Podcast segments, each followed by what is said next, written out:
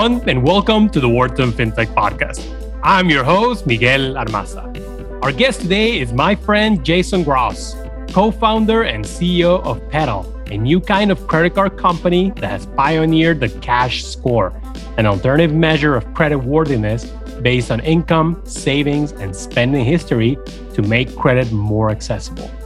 Founded in 2016, the company has raised over $100 million in equity and close to 500 million in debt from industry leaders including Valar Ventures, Third Prime, Afore Capital, Story Ventures, Jefferies, and many more. We discussed Jason's non-traditional startup founder background, the story and inspiration behind Petal, taking the company from zero to one, the state of consumer credit and open banking, and what has changed over the last five years since launching Petal, why Petal has actively collaborated with the US regulator, why Jason considers this to be extremely important, founder advice, and a lot more. I hope you enjoy this wonderful interview with Jason Gross. Jason, welcome to the Wharton FinTech Podcast. How are you today? Thanks for having me. It's great to be here. I'm doing well. And where are you joining us from? I'm joining from sunny Florida, relatively sunny. Oh uh, man, compared to the rest of the country right now. outstanding, outstanding, and I, I love the fact that over Zoom we've been bringing people from all over the world, really, and it feels like really a one-on-one conversation, almost like we were in the same room. But uh, well, Jason, maybe we can start by hearing a bit about your background. You know, you can maybe tell us about your journey, how you ended up co-founding Petal. Sure. Yeah. You know, maybe a little bit of a non-traditional background for a startup founder, but I, I went to law school immediately after getting my undergraduate degree. And I kind of always had my heart set on going to law school. In school, you know, I liked things like reading, writing, communications, public policy, logic. And at that time, if you were good at school, you were sort of told to become a doctor or become a lawyer. And if you liked science, you would become a doctor. And if you liked reading and writing, you would become a lawyer. Remember, when I was in school, there weren't clear opportunities to study computer science, for instance, which is maybe dating myself just a little bit. But um, went to law school and quite enjoyed law school. You know, it's very theoretical. You kind of learn a system for how to think about really complex problems, which you know I liked. It's very different from the practice of law, however. Always had kind of an entrepreneurial bent. So even when I was in law school, I was running sort of a legal recruiting and event planning company on the side. But we had 15 people on the team and we were working with pretty substantial budgets and had a whole bunch of corporate sponsors and things. So maybe that was like my one of my first tastes of entrepreneurship.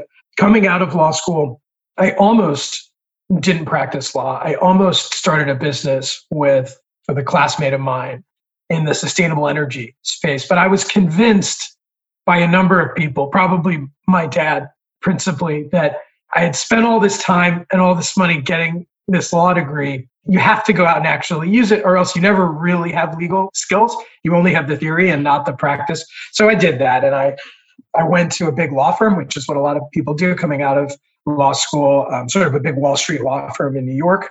Clients were mostly banks and financial institutions and other financial companies. But notwithstanding the fact that I got to work with great colleagues and got to work on complex things as a lawyer, I, I didn't feel that I was really creating value. I didn't feel that I was really creating a difference in the world as you know one of the thousands and thousands of lawyers working for these major banks. And I felt so privileged to have the education and the opportunities that I've been given. I wanted to apply those to something that was making the world better in a, in a clear way. And I looked around and saw that in technology and startups, people were working on solving really important problems, right? Like people were actually changing the world for the better in a number of ways. And I wanted to be a part of that in some capacity. And that drove my career from there. First working with startups as a lawyer, and then joining startups and then founding um, and building companies. No, fascinating. And when I think about the profile of an entrepreneur, and we, we've had obviously quite a few on the show, and we have a lot more MBAs than law school grads, but you're not the first one, right? Uh, when, when you think about your classmates, are there a lot that kind of followed your path? I don't think so. Yeah. I become a bit of an outlier. I don't know. A few years ago, I went to one of our law school reunions, and most people are still in the practice of law, which probably means that, hey, I mean, those people were a lot more clear and focused in the way that they pursued their careers. They went to school for the thing that they're doing now, which makes a ton of sense because that's a big commitment, right? So many of them are you know working at law firms or they're in-house lawyers or litigators you know something like that but you know, law degrees are fairly versatile and legal skills have interesting benefits and applications in other spaces as well, including in running and building businesses. So there are some other entrepreneurs that were classmates of mine, including my co-founder, who I suppose we must mention there as well. Very true. Very true. So let's talk about Petal then. Happy, happy to say that, I, you know, I've been a supporter and investor from the beginning, but obviously you guys have, have made it all happen. So tell us about the very beginning and, and how that, you know, zero to one process came about. Yeah. And you you got involved with Petal so early. Yeah. Right at the point that there was really nothing there other than ideas, you know, a pitch deck, basically. And I remember feeling on the one hand, just tremendous gratitude for friends and family that were interested and, and invested their money in, in what we were doing. But I also felt like real, real concern and responsibility associated with that because I didn't want to lose people's money, you know? I just remember those feelings back in the, the early days. Maybe I'll start from the beginning and sort of the, the inspiration behind starting the company. So one of our co-founders is an academic now, in addition to uh, working as an advisor and collaborator on Petal. Um, he has an international background, came to the States to get his undergraduate degree, and then stayed in the US, worked, and then pursued higher level degrees, graduate school. Notwithstanding his finances, his education, his jobs, he had trouble interfacing with the US financial system because he lacked a US credit history pretty common story that you hear from folks with international backgrounds. The US financial system does not serve them well. You're sort of forced to start over from the ground up, no matter who you are or no matter what your circumstances are. He had uh, a unique experience, however, in that he developed an academic specialty in machine learning and data science, taking new large data sets and using machine learning to apply them to decision making and predictive modeling.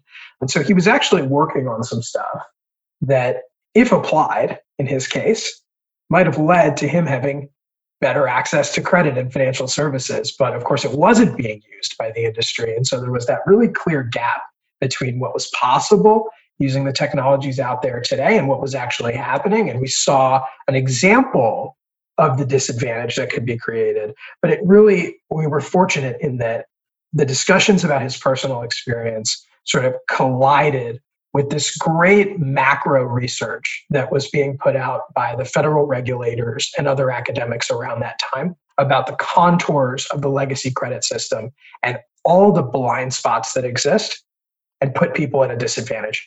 And that helped us to sort of zoom out and understand that the experience of our friend and co founder was not unique to him or unique to just international students like him, but in fact, there's 70 million people in the United States with no credit score or with a thin credit file that are put at a distinct disadvantage. And it's all a data problem.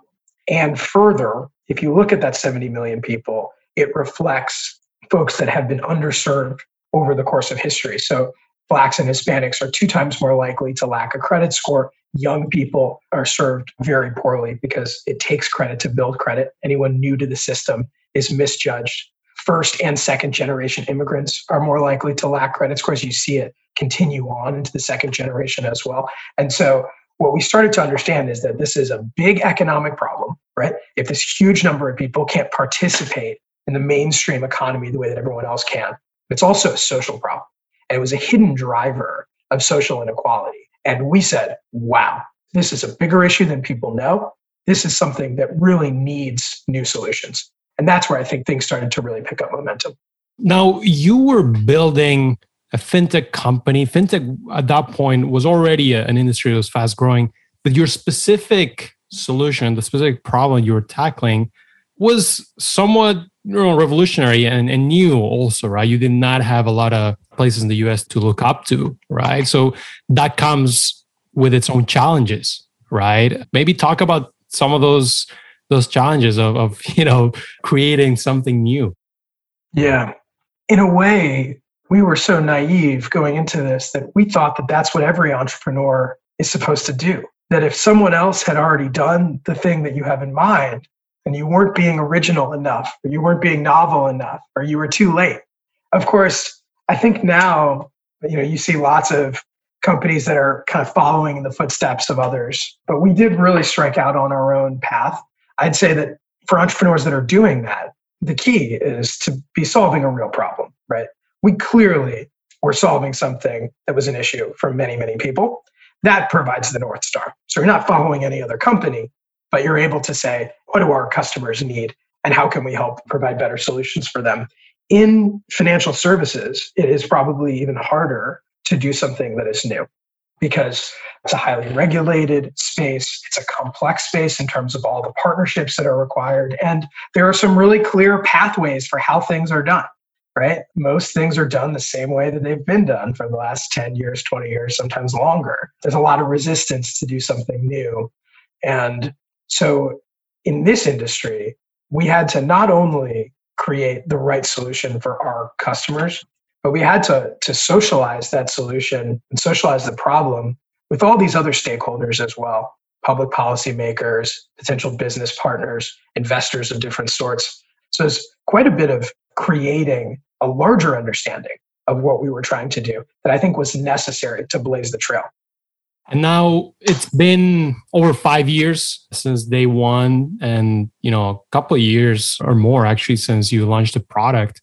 How would you describe your typical customer today?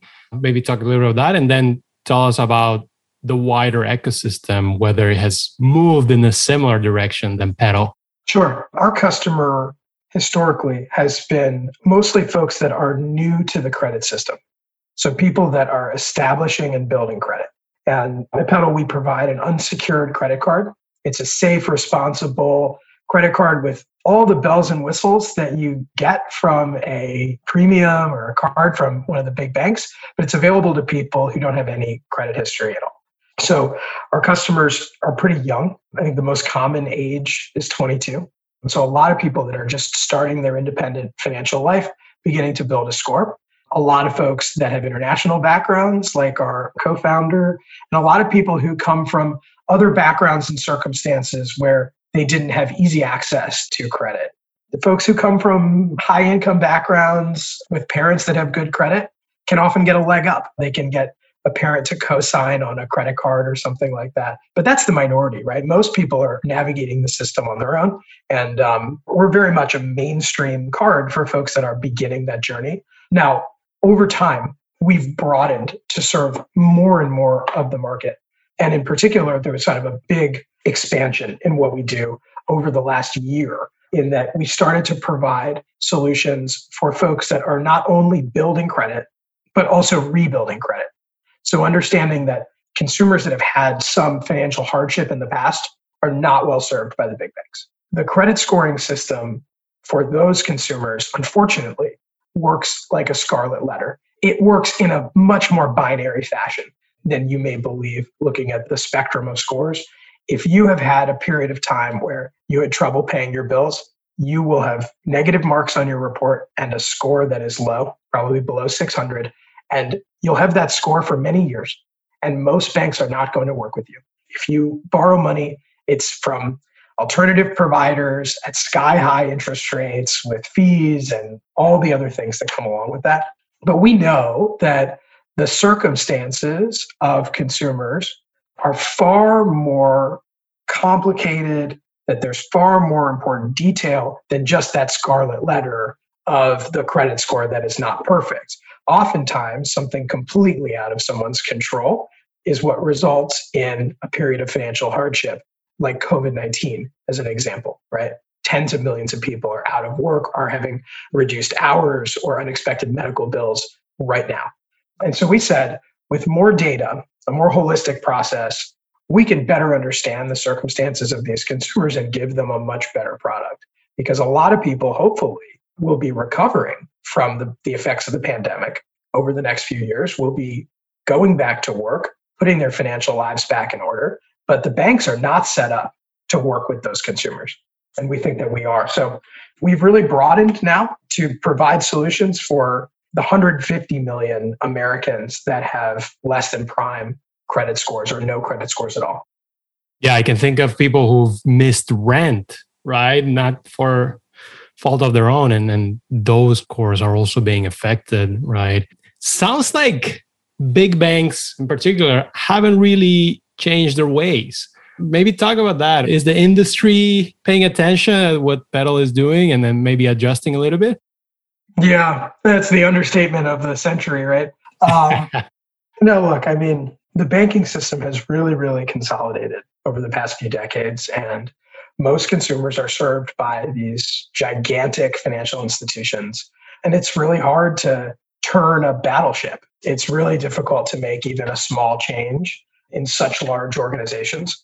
And also, when you think about the pace of change inside of large legacy institutions, oftentimes they're derided for being slow or risk averse. But in a way, if you have a business that's very large, profitable, been sustaining for a very long period of time, you start to build scaffolding around that business to protect it. And some of that friction associated with trying to change something in a lot of legacy businesses can be a feature as often as it can be a bug. So there's not a great incentive to change what's been done. But that, of course, means that as we introduce new technologies, new capabilities, and so on, there are opportunities for new providers to build ground up and do things differently. So uh, the credit system has not changed much in decades. That's the reality of it. The basic approach to credit scoring was devised 70 years ago. It became popularized and you know widely adopted 30 to 40 years ago. And little has changed. Marginal things have changed over time. But over that period, there has been an absolute revolution in the possibilities of technology, access to data, computing power, all the things that have changed basically every aspect of our lives have the potential to change financial services. And it's important that some of these things are adopted because of those underlying issues that I mentioned earlier. Because this mainstream system, which was the best we could do 40 or 50 years ago, has not done a great job for the population as a whole, has left a lot of people out in the cold. We almost have an obligation now to do what's possible to make it better. Yeah, yeah. So that's the past, but you're building for the future, right? And w- when you think about your vision of credit scores and access to credit going forward, what comes to mind? What do you really hope to see over the next uh, few years? Sure. So here's our little looking glass into the future. And it is almost embarrassingly simple and intuitive, but also not at all what we have today. The grand vision, which really is not grand at all, is as simple as this. When you're being evaluated for your access to a financial product, whether it's a credit card or an auto loan or a mortgage or insurance or whatever it may be, when a financial institution is making an assessment of your financial position in the modern world, we should take your full financial picture into account. That's it. It should be a comprehensive, holistic, up to date view of where you are financially and whether you can afford the thing that you're applying for. That's it. But that is not what's done anywhere. I don't think that you could say that that happens, certainly not in any small dollar consumer lending context, right? As loans get bigger and bigger and bigger, the process becomes more comprehensive and there's more data that goes into the underwriting process. But for mainstream consumers, we're using these partial at best pictures of their financial life. Your credit score is just the liability side of your balance sheet. It's missing your assets it's missing your cash flows and your income. It's missing entirely for tens of millions of people. So we believe that credit scores will be holistic, comprehensive, up to date, and will be real time and automated across the board. Jason, that is super interesting, first of all. then, when you think about data, right, and getting a holistic picture, that involves pulling data from multiple sources, right? And first thing that comes to mind is open banking, right? Which is kind of the spirit behind it, right? To democratize access of data. Is this something you spend a lot of time thinking about? I know you have some thoughts around open banking. Yes, this is the key. This is the key. And the data ultimately, we believe, must be in the control of the consumer that it describes. That's a big difference from the way this has worked in the past. Credit bureaus collect information about you without your permission, whether you like it or not. And then they make money by selling that information to advertisers and financial companies and so on. That's how the legacy system has worked. But a modern view of data ownership, data sovereignty, tells us that consumers have to have the ultimate control. They have to have the ultimate say into who has access to their data, who doesn't, what they want to share, how they want to share it, and so on. Open banking is this idea of data sovereignty as applied to the financial space. And so, what open banking means for folks that are less familiar is that the information about your financial life that exists inside of your bank, for instance, so it would be your bank statements. That information, although held by the bank, is your property, belongs to you. And you should have the ability to pick that information up and move it somewhere else if you want to. That's the simple notion. And the analog idea would be open banking is your ability to walk into your bank, ask for your bank statements and records, stuff them in a shoebox, and then bring them over to another bank. It's as simple as that the technology layer is automating that whole process, right? Is making it so that you can do that in real time digitally and share the information from place to place. But that information is critical to you being served well as a consumer. So what we do at Petal is we translate that information into credit history. We say we can take your banking history and use that to establish your credit worthiness. But that information can be used to customize financial products and services for your needs to give you insight and control over what's going on in your financial life, to identify you as a consumer in an online context. There's so many different potential use cases that if that data were just locked up inside of one bank, you would never be able to switch. You would never have choice in the marketplace. Right? So open banking says, let's democratize access to all this information and put the control firmly in the hands of the consumer. Now, Jason, you are one of many players, you know, pushing the revolution of open banking. But of course, you need to collaborate, right, with players in the industry, but also with the regulator, right? I mean, there, there are examples around the world where open banking has been driven by the regulator. I mean, thinking of the UK or places like Brazil. Talk a little bit about your relationship with the regulator and with multiple branches of the US government that you have. Absolutely. And open banking is as much an innovation in public policy as it is an innovation in technology. But both pieces, I think, are absolutely critical. And so, right now, the CFPB, the Consumer Financial Protection Bureau in the United States, is considering comments that were submitted by stakeholders um, about US open banking, essentially. It goes back to a provision of Dodd Frank 1033. So, um, public policymakers are absolutely at the table in creating this framework and how it should work. We have engaged quite a bit with folks in the public policy space from the very beginning. And you know, when you think about the mission or the goal of a regulator, some folks think uh, regulators are just there to slap people on the wrist and tell you all the things that you can't do.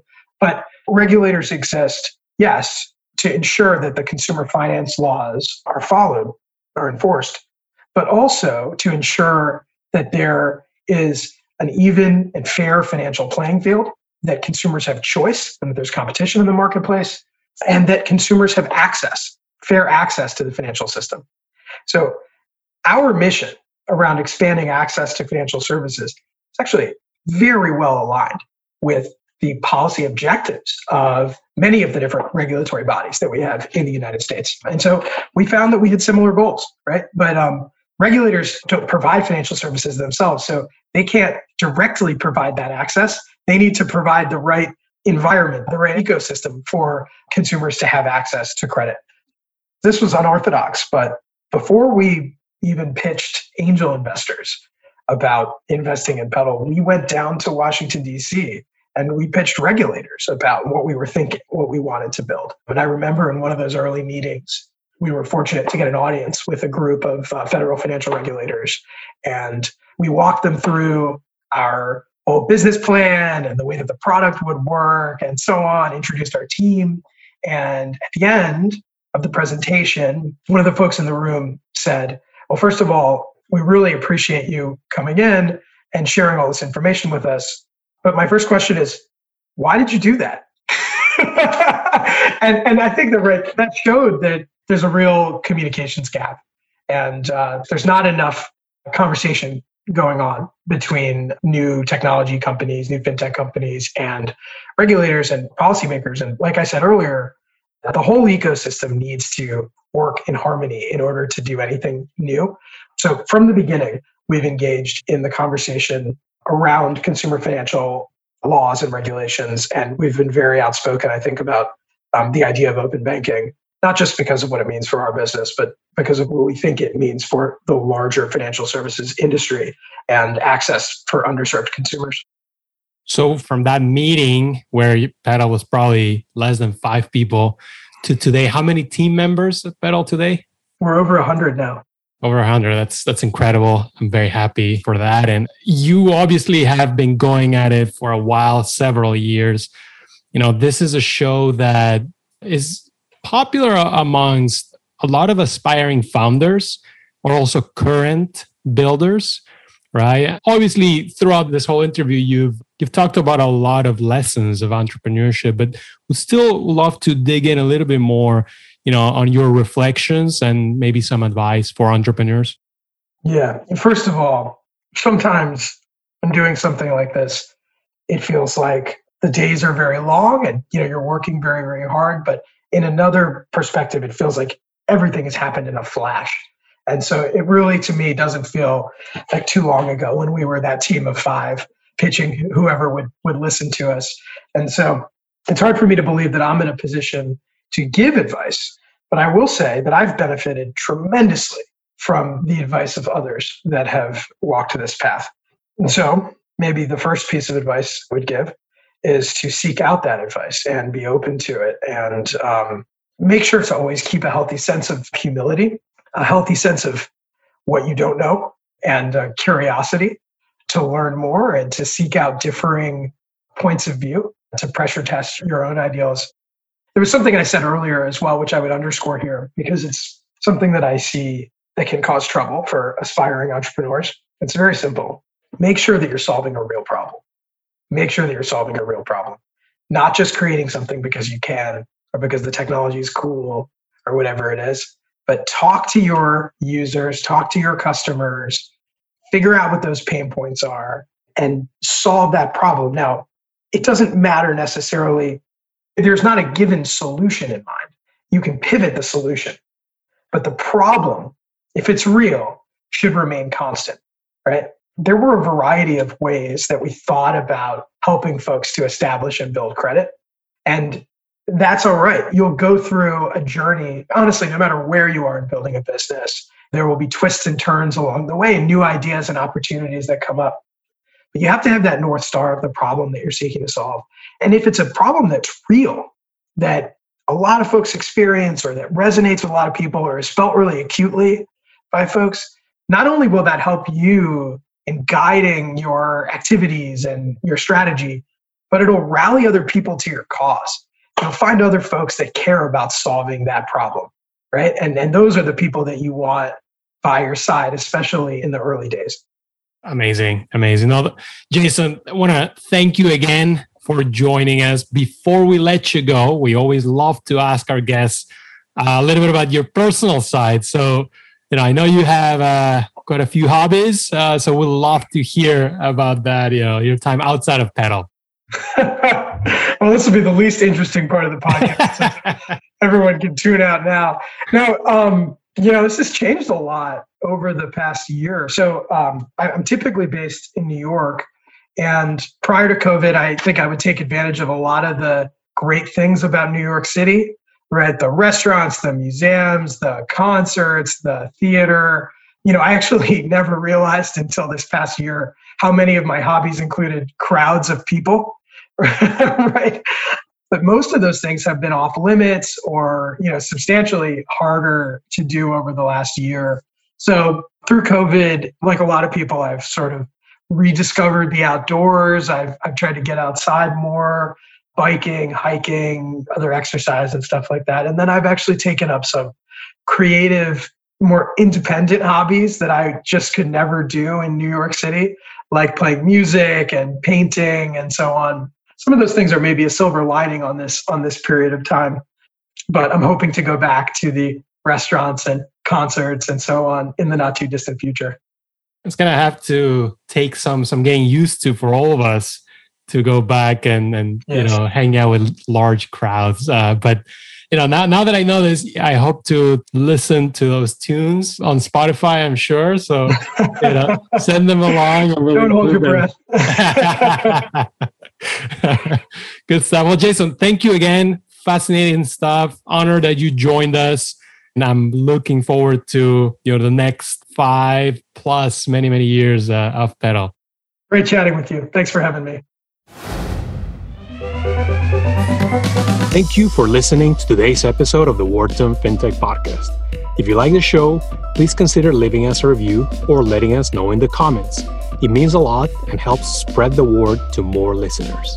If you want more content from our FinTech community, please subscribe to our podcast channel and find us on LinkedIn, Twitter, and the rest of social media at Wharton FinTech. You will find interviews, articles, videos, and much more analyzing all aspects of the industry. We also want to extend a special thank you to our show editor, Rafael Ostria. Signing off, I'm your host, Miguel Armaza.